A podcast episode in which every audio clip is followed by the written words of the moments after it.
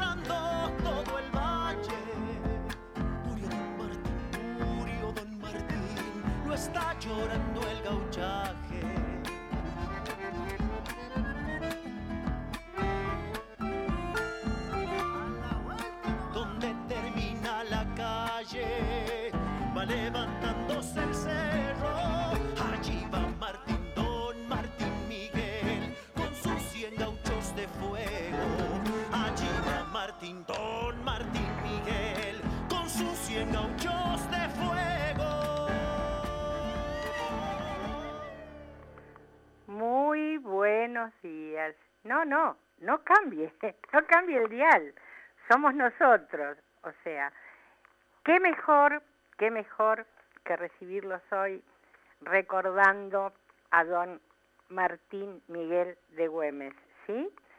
Como saben ustedes, el día 17 de junio se cumplió un nuevo aniversario de su fallecimiento y hoy se está pasando lo que llamamos el, feriado, ¿sí? Y como según decía don Martín, yo no pretendo ni glorias ni homenajes, yo solo trabajo por la libertad de mi patria, nosotros entendimos que la mejor manera de honrarlo también era trabajar. Por eso estamos hoy aquí, como todos los lunes, haciendo nuestro programa. Mi nombre es Norma Teuner y esto es nosotros y el consorcio. Vamos a hablar también del consorcio, pero nos tomamos una muy pequeña licencia para recordar a nuestros héroes, para saber que eh, han sido lo más valiente, lo más preclaro, lo más hombres de honor. Si hubiera que definirlos de alguna manera, yo siento que la mejor es hombres de honor. Don Martín de Güemes, como les dije, murió el 17 de junio de 1821. Muy, muy joven, creo que tenía 36 años. Eh, ayer, casualmente, en su provincia querida, de la cual fue gobernador, en Salta, Salta la linda, pero no es linda solo por sus paisajes, es linda por su gente, es linda por, por su patriotismo que le nace de las entrañas. Ayer este, hubo una, inauguraron un busto en el valle de Ciancas. Ciancas es una localidad que lleva ese nombre, son varios en realidad, varios pueblitos que llevan ese nombre porque ahí vivían los indios, ¿sí? Y Siancas era su, eh, Siancas era el, el, jefe de los indios, el cacique, ¿sí? Así que ayer los gauchos de los Fortines, que es una agrupación salteña muy, muy conocida y que trabaja mucho por el tema de la patria y de don Martín Miguel, han este, inaugurado un busto. Así que queremos compartir este recuerdo con nuestros hermanos salteños y con, y con todo, con todo nuestro, nuestro país, en un abrazo virtual, ¿sí?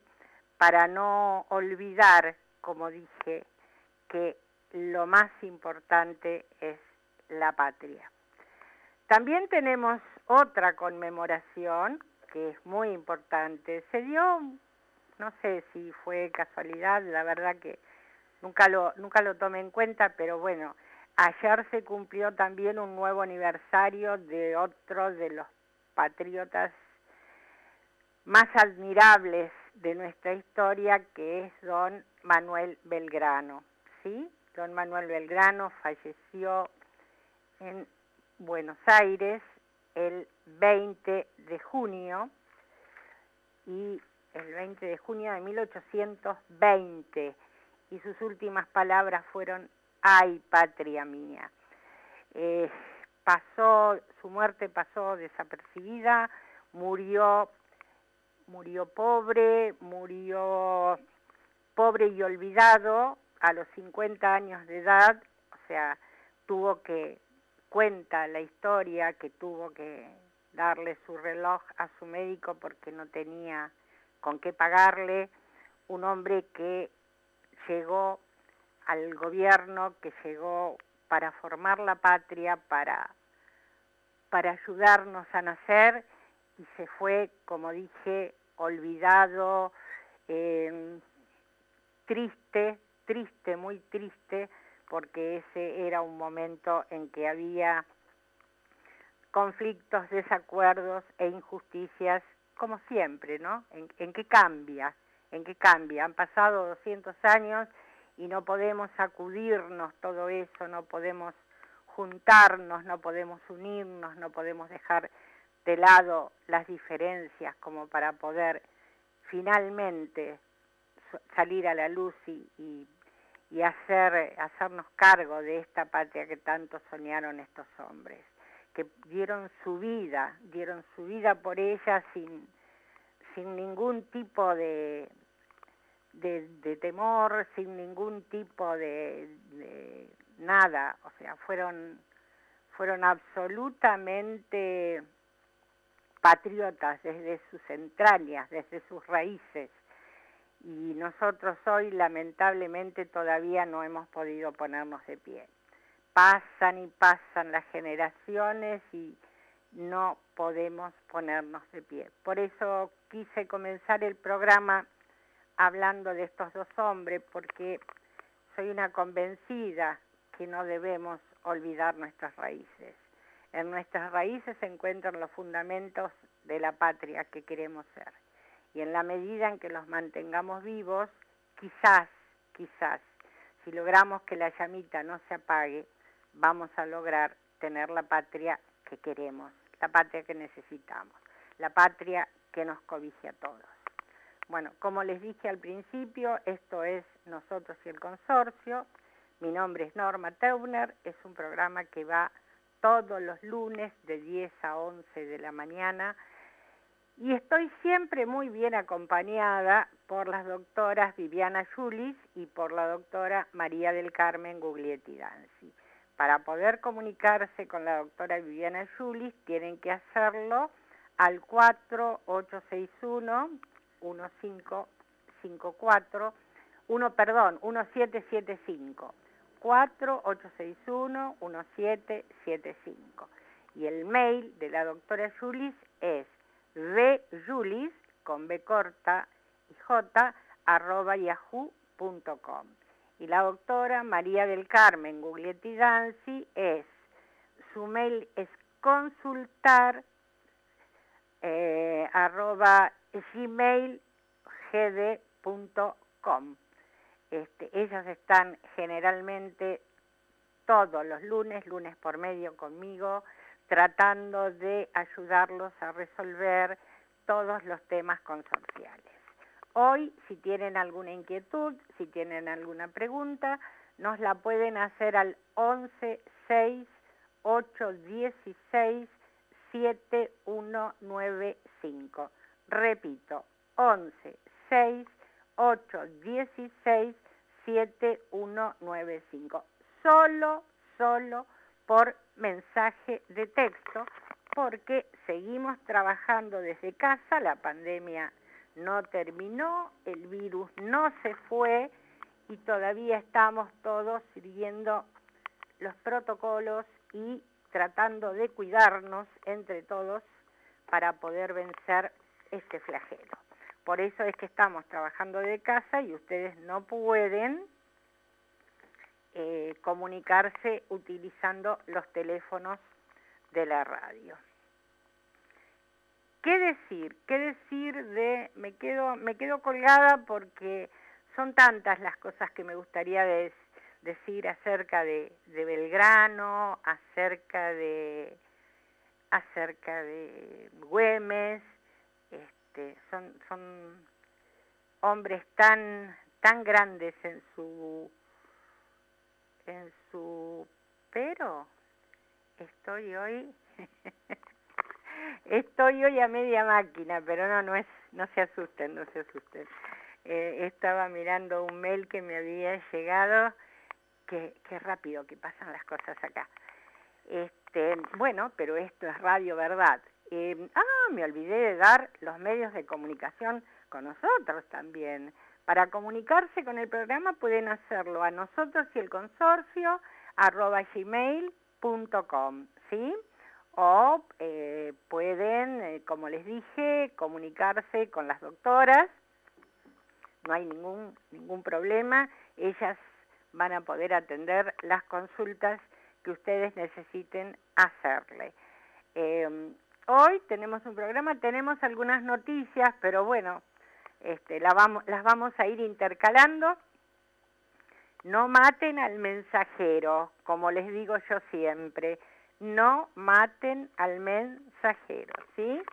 Este, yo no tengo, no tengo la culpa de que no haya buenos administradores, de que no podamos salir adelante, o sea, lamentablemente esto es así. Pero bueno, vamos a, no quiero quedarme con las ganas de citar alguna de las máximas de nuestro querido y nunca bien recordado Manuel Belgrano. ¿sí? Belgrano decía, por ejemplo, sin educación, en balde es cansarse. Nunca seremos más que lo que desgraciadamente somos. Yo quiero a través de estas máximas y pensamientos ayudarlos a reflexionar.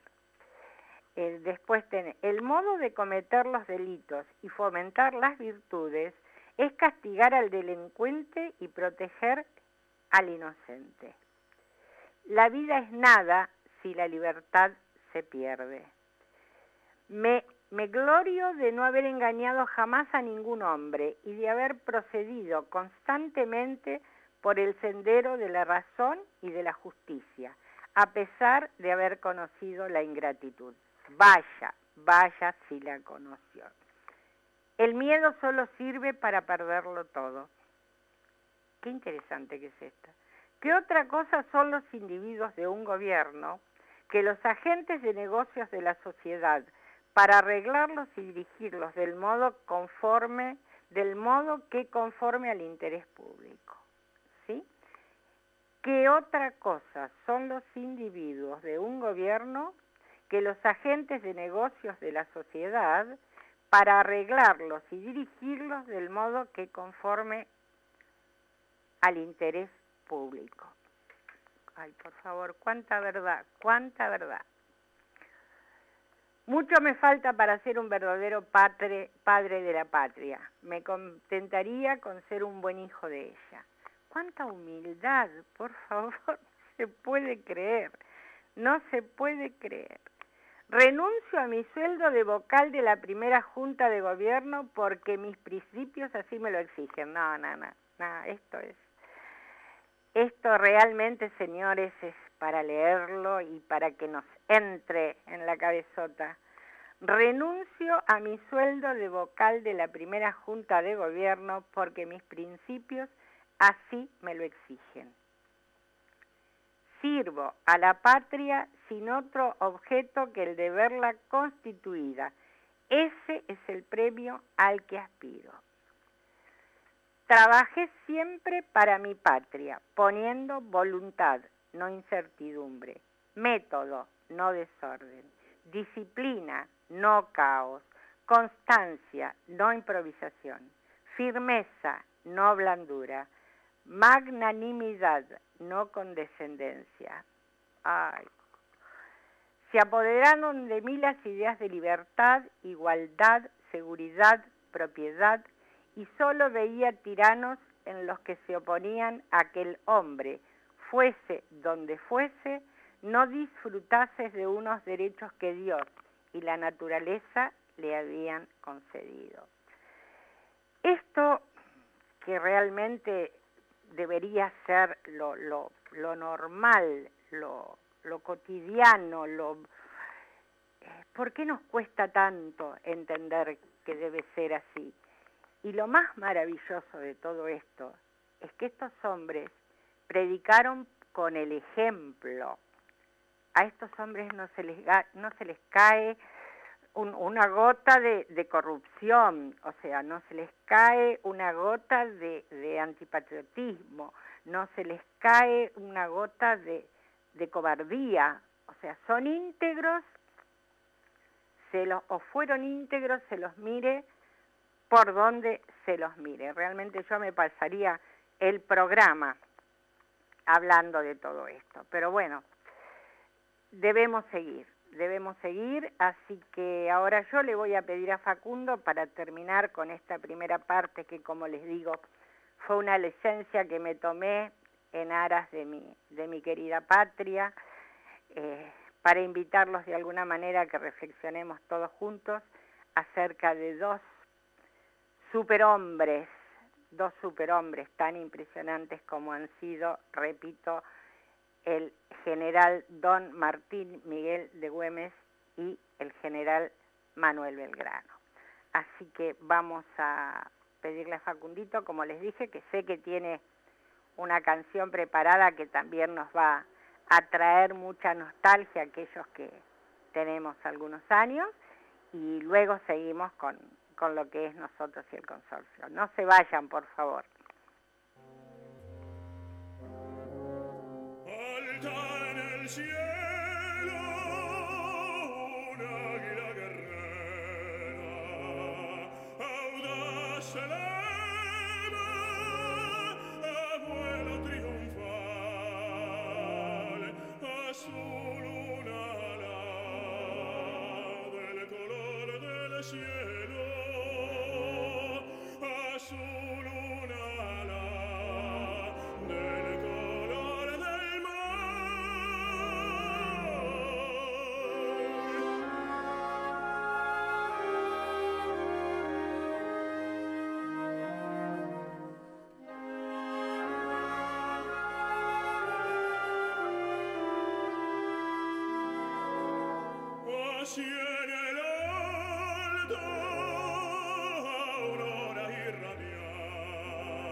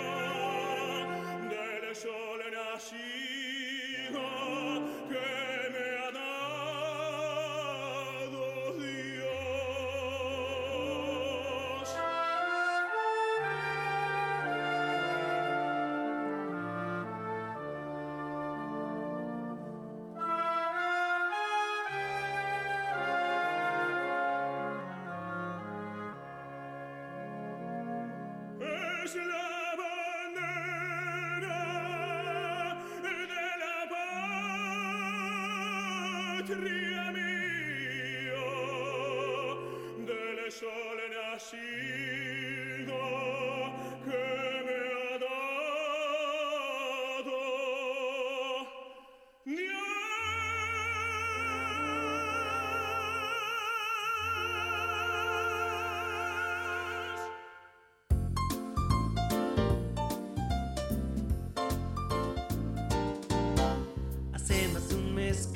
que lo llamo y no lo encuentro. Se me viene abajo el departamento. Hace más de un mes que lo llamo y no lo encuentro. Se me viene abajo el departamento. Nosotros y el consorcio. Nosotros y el consorcio.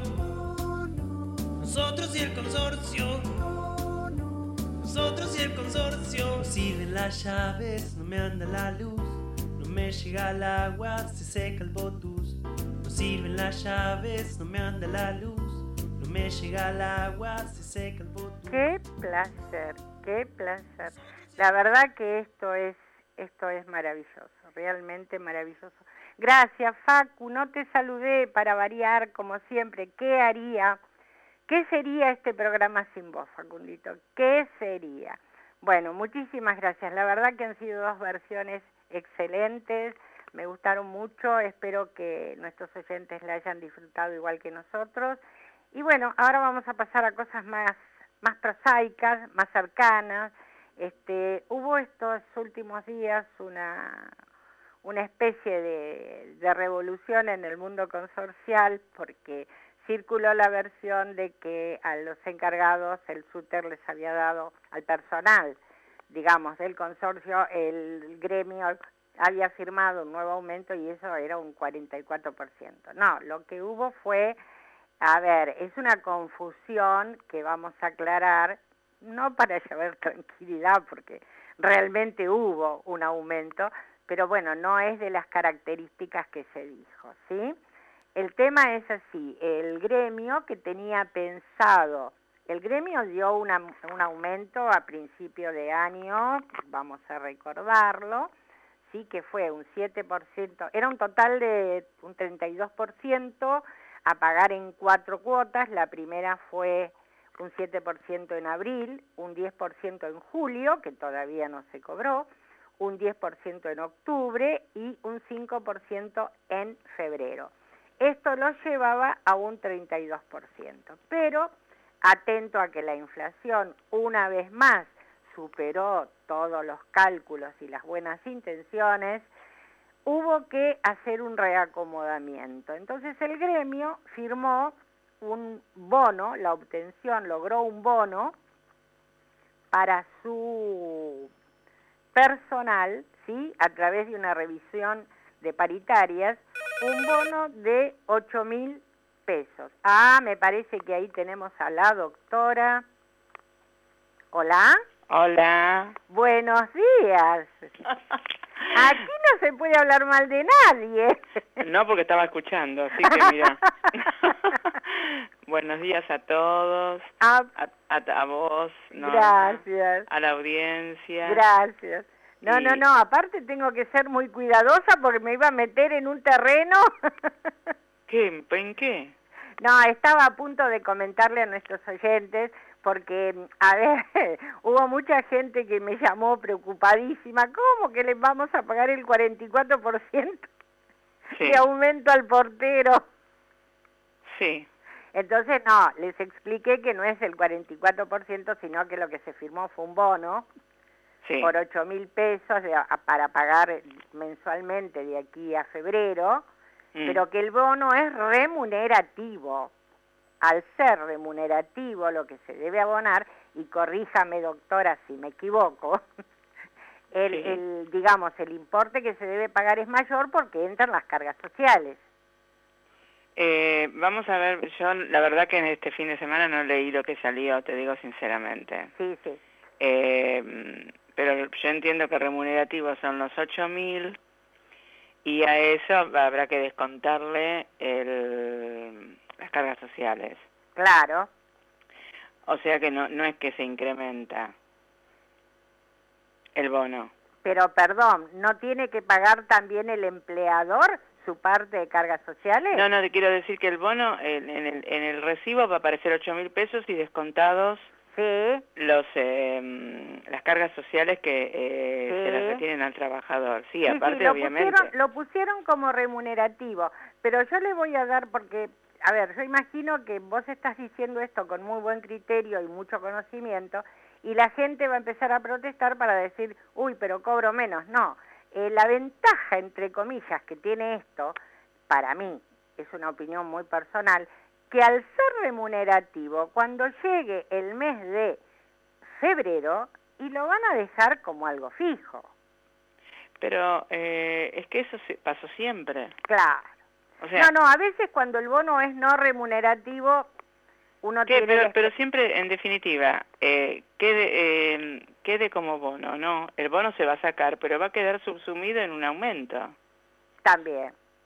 O sea, los bonos que hubo hasta ahora nunca quedaron como fijos. Eh, es decir, yo hablo, yo hablo, yo, yo tengo la visualización del recibo, ¿no? Sí, sí. Entonces el, el recibo nunca eh, no dice siempre bono del año tal, del año- si no tendríamos un recibo de 40 hojas. No, seguro. Entonces el bono ese, obviamente en algún momento va a quedar absorbido por un incremento. Ajá.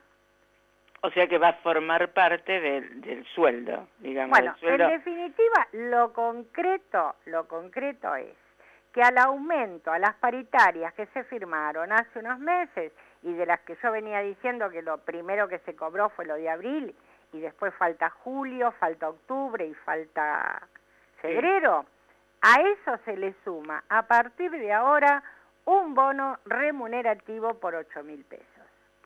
Por eso la confusión... Claro, pero, pero eh, también eh, eh, es, es, eh, es un poco como falso el decir, bueno, es un bono, es un bono. Pero de de- depende del valor del sueldo.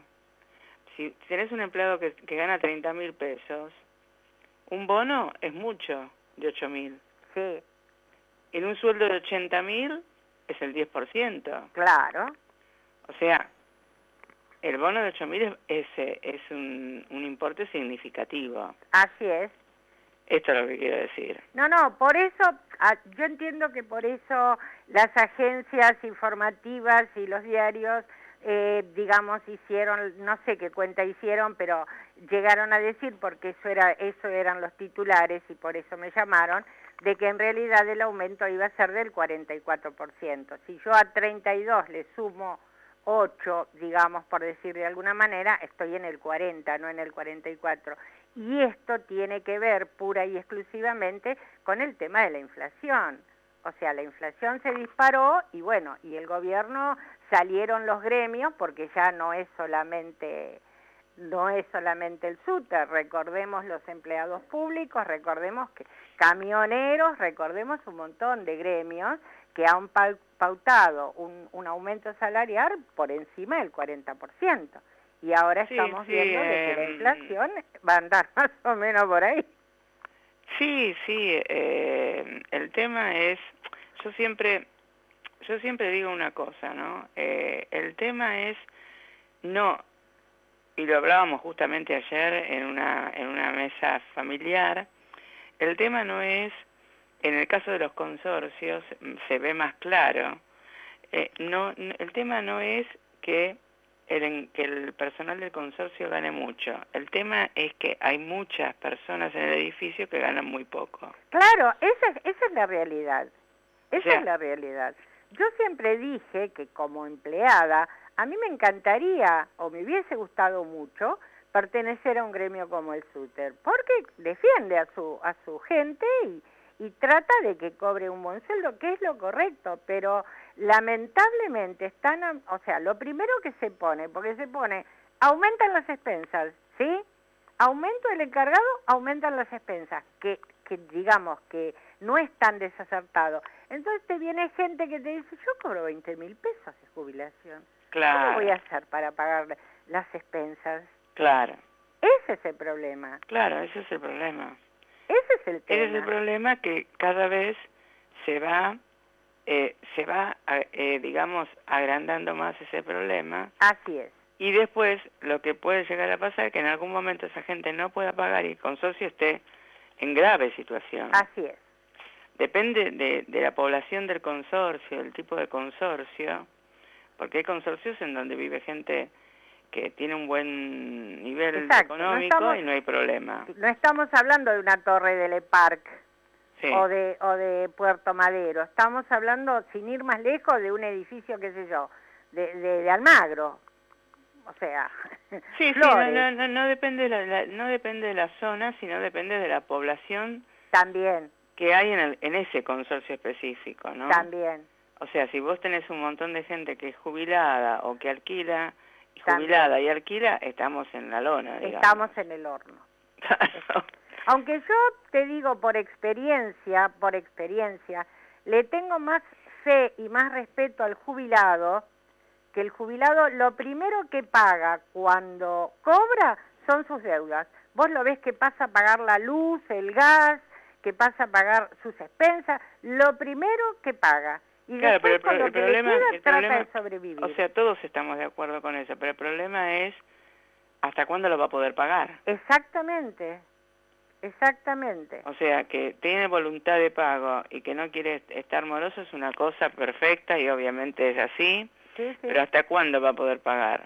Y otra cosa que sabés que me parece que pasa, Vivi, con esto, y vos lo debes tener mucho más claro que yo, el tema es que el administrador, al ver que, que digamos, que el ingreso que le entra no es el que necesita, empieza a dejar de hacer trabajos que tiene que hacer.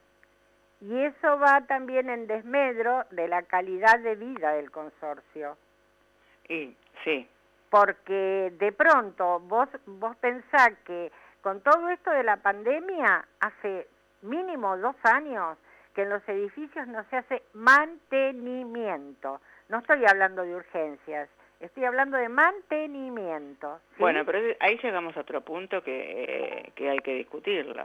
Ajá, O sea, si no se hace el... man- eh, una, una cosa es la parte, eh, digamos, económica, sí, sí, ¿no? Del consorcio. Sí, no hay plata. Y eso es, eh, es eh, un tema que tiene que ver simplemente con ingresos y egresos y no tiene que ver con la pandemia. sí, Ahora, hay administraciones, porque eh, asesoro a algunas administraciones que en algún momento le tuve que decir, que, decir, pero ustedes están totalmente locos. O sea, el mantenimiento que se tiene que hacer en el edificio tuvo que seguir haciéndose. claro, O sea, no es que se dejó de hacer el mantenimiento, que se tuvo que dejar de hacer el mantenimiento. claro, Estamos de acuerdo que hubo momentos en donde eh, los, eh, los DNU, tanto nacionales como los del gobierno de la ciudad, prohibían el ingreso de, de personal que no sea para urgencias. Pero después hubo hubo intervalos en donde en donde se pudo hacer cosas. claro, Por ejemplo, desde diciembre hasta marzo. claro, Ahí eh, se, se pudieron hacer cosas eh, y el mantenimiento, que no es urgencia, pero si hablamos, por ejemplo, no sé, hay administraciones que eh, le, le cortaron la conservación de ascensores porque consideraron que no podían entrar, que esos eran parte de los que no podían no, trabajar. pero eso es peligroso, O un edificio que tenía un grupo electrógeno y no lo mantuvo porque no Claro. venía... O, o la caldera. Claro. No, no, no, a ese, a ese tipo de mantenimiento yo coincido contigo, o sea, no, no se lo puede soslayar de ninguna manera, de ninguna manera. Bueno, pero hubo hubo administraciones que lo dejaron de lado.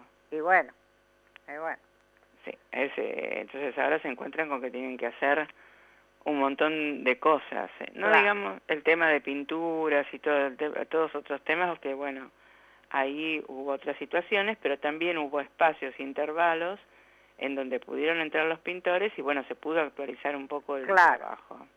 claro, el tema de las humedades, viste, La- lo que queda después de, de una filtración, de, sí, sí, Exactamente, lo que Sí, queda sí. después de una filtración y demás, y bueno, hubo momentos en donde se pudo hacer algo y eh, Claro, ahora la gente no quiere mucho que entren per- personas al, al departamento porque, bueno, estamos en un momento todo ahora complicado de la pandemia. Por otro lado, Vivi, se me hace que debe ser muy difícil tratar de que un consorcista entienda que está pagando un disparate de expensas y tiene su casa con, con manchas de humedad y todo lo demás. Porque dice, está bien, yo estoy pagando esta exorbitancia de expensas y no logro que me vengan a hacer tal o cual de- determinada cosa. Hay gente a la que realmente le, le molesta, no le gusta, siente que no tiene por qué vivir eh, eh, con su unidad en- en mal estado, digamos.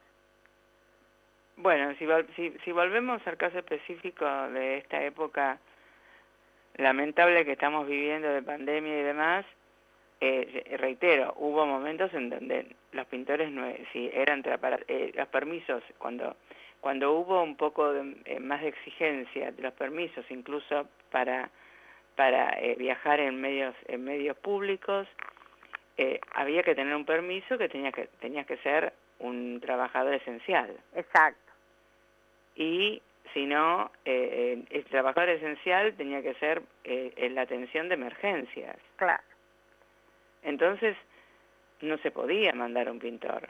así es, O sea, hay administraciones que lo hicieron. Ahora, ¿se podía? No, no se podía. claro, Pero, por eso reitero que hubo, que, que sabemos que después hubo como una flexibilización y hubo también periodos, intervalos en donde se podía y en otros no.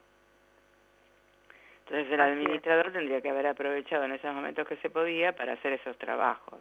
así es, Ahora, otra cosa es la parte económica y el ingreso de fondos del consorcio, ¿no? seguro, seguro, Porque, ¿qué sucede? Después ya eh, vamos por el año y pico de, eh, de pandemia, de, de comercios que no trabajan a full, Sí, sí.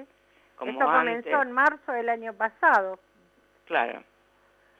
Marzo llevamos ya más de un, un año y medio, es un año, un año y tres meses, cuatro Sí, meses. más o Ya- menos. ya vamos a llegar y creo que vamos a terminar, no, no, no quiero ser pájaro de mal agüero, pero faltan meses. sí, sí, todavía. totalmente, Entonces, entonces eh, tenem- se ven los consorcios que hay gente que se quedó sin trabajo. sí, ese es otro tema, Entonces, ese, esa va a ser gente que en algún momento no va a pagar más. así es, Entonces, eh, ahí viene el, el problema. Porque cómo se, se puede solventar un edificio, eh, fundamentalmente un edificio si es si es pequeño, ¿no? Porque Claro. el edificio grande, bueno, mal que bien, son un montón de unidades, puede haber mucha morosidad, pero al ser muchas unidades, lo que se divide por lo que no pagan los morosos, bueno, puede dividirse entre los demás y no es tan gravoso, pero el problema es los consorcios chicos, claro, los consorcios que son un poco más chicos y, y tienen mucha morosidad y el, el, el que puede pagar o el que paga eh, tiene que pagar mucho más por los que no pagan y entonces ahí se empieza a producir el desfasaje, ¿no? sí, sí, Entonces, eh, bueno, ahí estamos con, con el problema porque en la ciudad autónoma de Buenos Aires, por ejemplo, eh, no, no, no tengo el porcentaje exacto, pero hay un pero hay un porcentaje muy muy grande que vive en edificios. Claro, O sea, no es que eh, el porcentaje de gente que vive en edificios es eh, pequeño. no, no, en absoluto, la gente justamente, eh, independientemente de si puede ser o no más seguro, porque bueno, ahora están las entraderas y todas esas cosas, ¿no? Independientemente si puede ser más seguro que una casa, eh, la gente en realidad, creo que cuando eh, comenzó a comprar su, su unidad en un, en un edificio, es porque evidentemente, primero, no no se justificaba el caso de vivir en una casa por, por la cantidad de gente en la familia y aparte justamente por este tema que tiene el sistema de propiedad horizontal, que bueno, los gastos se dividen entre todos. claro, Entonces, eh, ese equilibrio que existía en un momento puede ser que, que empiece a tambalear Sí, sí, y ya está empezando a tambalear sí, sí. porque esas personas que no van a pagar sus expensas eh, están desequilibrando el sistema Así es. del consorcio. Entonces eh, es complicado, Es muy complicado. sí. A ver, doctora, ¿usted nos tenía algo para decir? Porque yo la, la, la tosigué con esto y... Bueno, mejor, porque no tenía mucho para decir.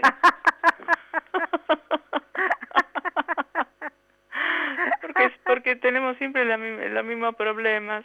Pero a ver, la sorprendí con este tema del bono entonces. Sí, sí, sí, sí, una sorpresa. Sí, se firmó el 17, la semana pasada. Sí, sí, sí, yo eso sabía lo del bono, no sabía si querían hablar, eh, querías hablar de eso no. Ajá, Eh, independientemente de eso, estamos con el tema también de eh, lo que recibimos los administradores eh, como una, mm, digamos, ¿cómo podemos llamarlo elegantemente? Una invitación. yo, yo iba a decir eso porque me imagino a dónde apuntar. Me imagino.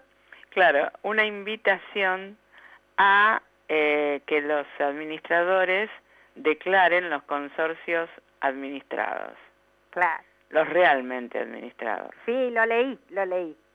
Me imagino porque estás más actualizada que yo. Ay, no, mi amor. Tengo más tiempo. Usted trabaja mucho. Sí, y veo que cada vez, eh, sinceramente, hay más problemas en los consorcios. Sí, sí. Nos O sea- complican más las cosas, Vivi.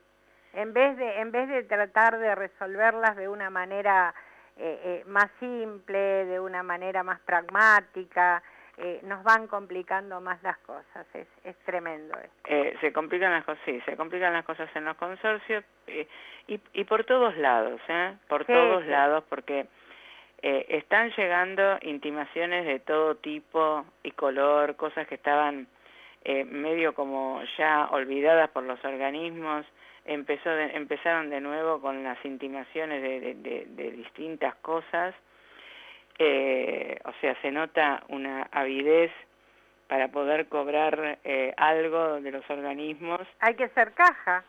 hay que hacer caja, o sea que, es- que están llegando a los consorcios intimaciones eh, de, de varios de varios eh, instituciones, justamente en, el- en este momento que estamos hablando del momento que estamos viviendo en el edificio, ¿no? Tan difícil. En, en el país, o Sí. sea, en vez de, de esperar un poco, eh, no, están todos eh, agazapados a ver Así de dónde es. pueden sacar algún peso más cuando la gente realmente no puede seguir pagando. ¿no? Bueno, yo soy de la opinión que, a ver, los consorcios veníamos tranquilos, veníamos bien, hasta que hace algunos años, no te puedo precisar cuántos, quizás vos eh, la tenés más clara, alguien dijo, oh, esta es una olla de la cual se puede sacar algún beneficio. Y todos empezaron a meter la mano. Y O sí, sea, un poco sí. Hay, hay cosas que en un momento dado se dijo, que inclusive yo me acuerdo que el doctor Aguad, en su momento, querido y admirado, conocido, este, Sí, en algún momento había hecho una propuesta al gobierno de la Ciudad de Buenos Aires para que algunas cosas se, se redujeran, se eliminaran, porque si nos, nos ponemos a leer detenidamente toda la, toda la documentación que nos piden, y hay cosas que pueden ser perfectamente pero reemplazadas. en- ¿sabés qué pasa, Norma? Eh,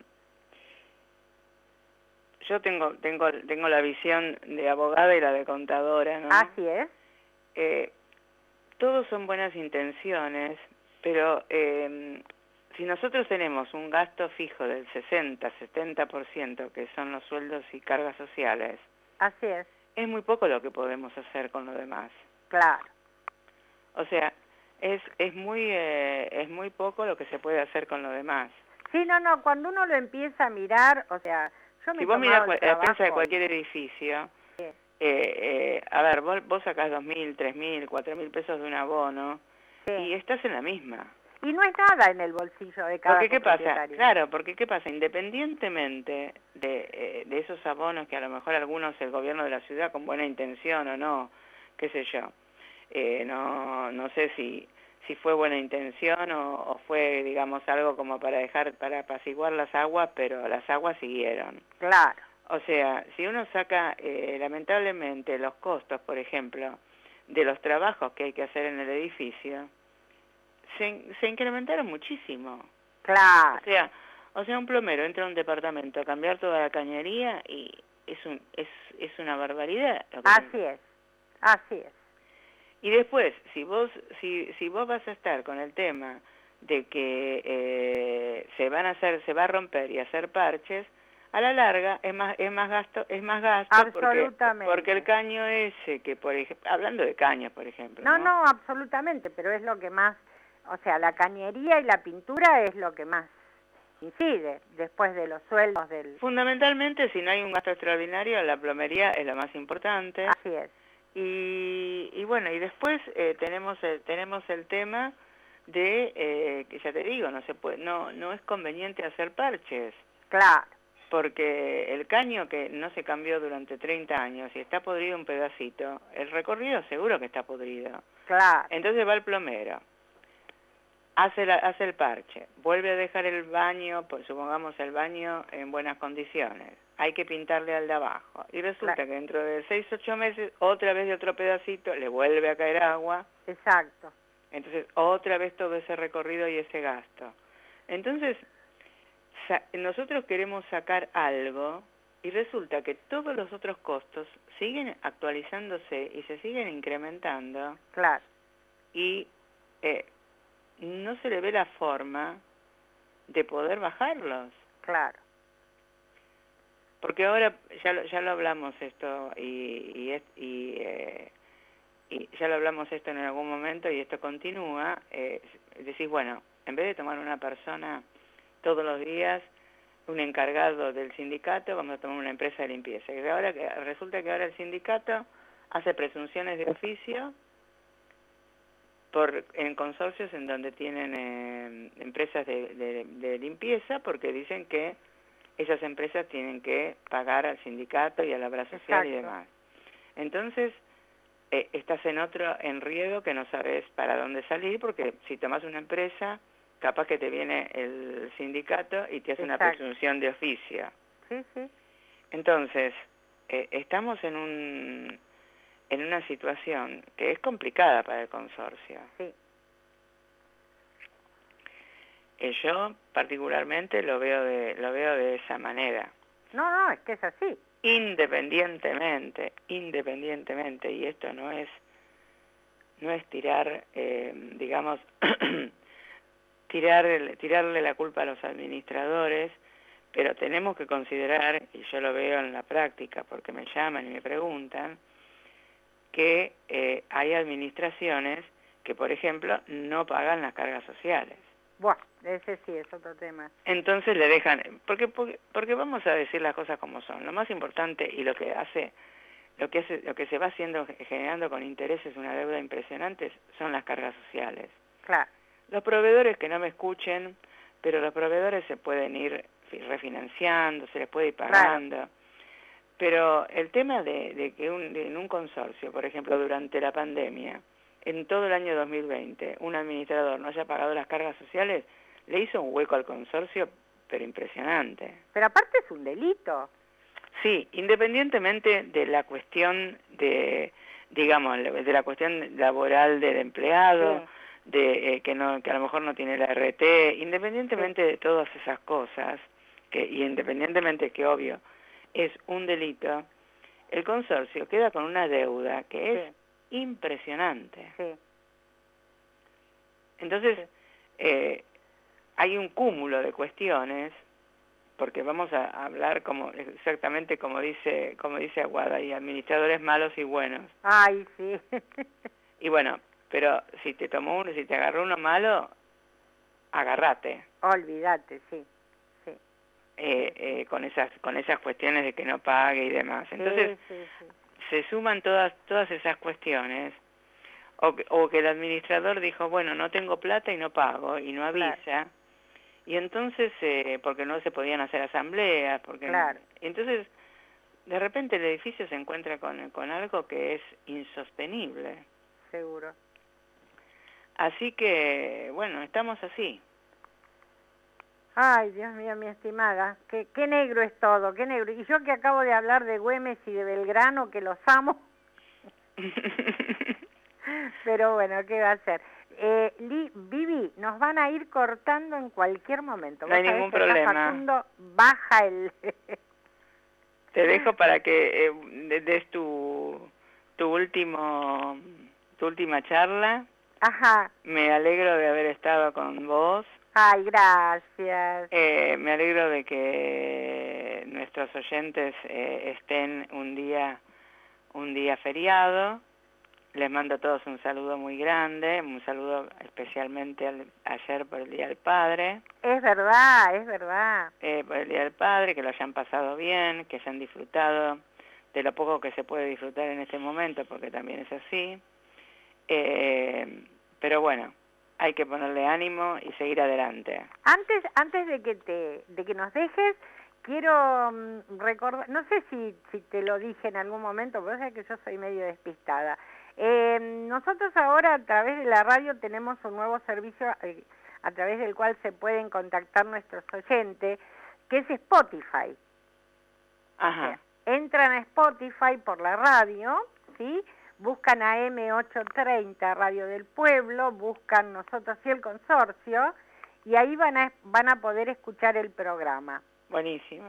O sea, el programa, eh, digamos, el que está disponible, por ejemplo, en este momento, es hasta el de la semana pasada. ¿sí? No Sí. es que estamos saliendo en vivo, estamos saliendo, pero bueno, lo, lo encontramos en la semana, así que eh, le reitero, le repito también a todos nuestros oyentes que nos pueden escuchar a través de Spotify. Buenísimo. AM830, Radio del Pueblo, nosotros y el consorcio. Bárbaro. Así que bueno, Doc, como siempre, un Que- placer, un Un placer, placer tenerte que todos con tengan una nosotros, buena, una que buena tengas semana. una muy buena semana, Sí, trabaja un poquito menos, descansa un poquito más. Sí.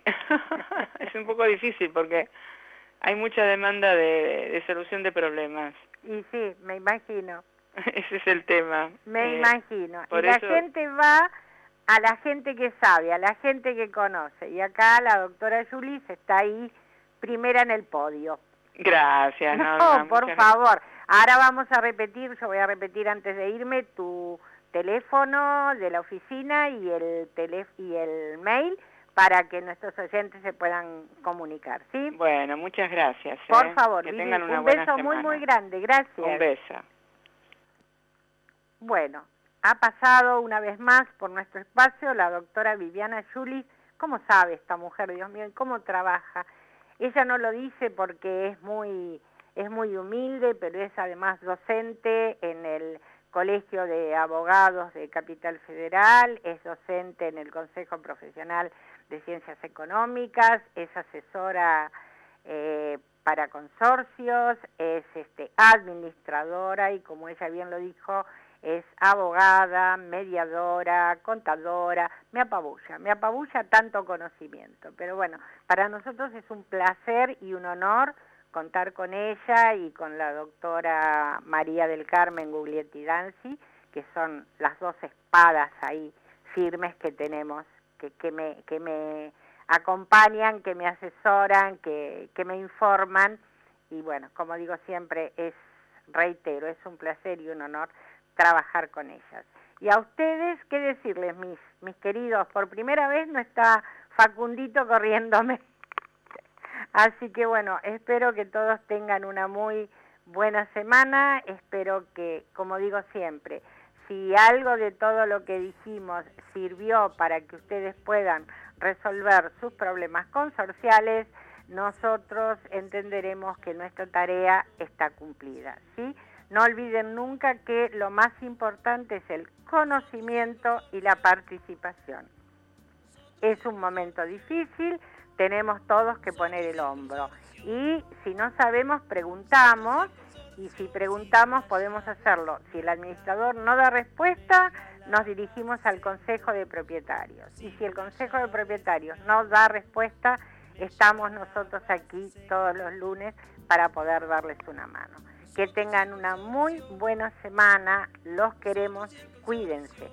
Gracias. Nosotros y el consorcio.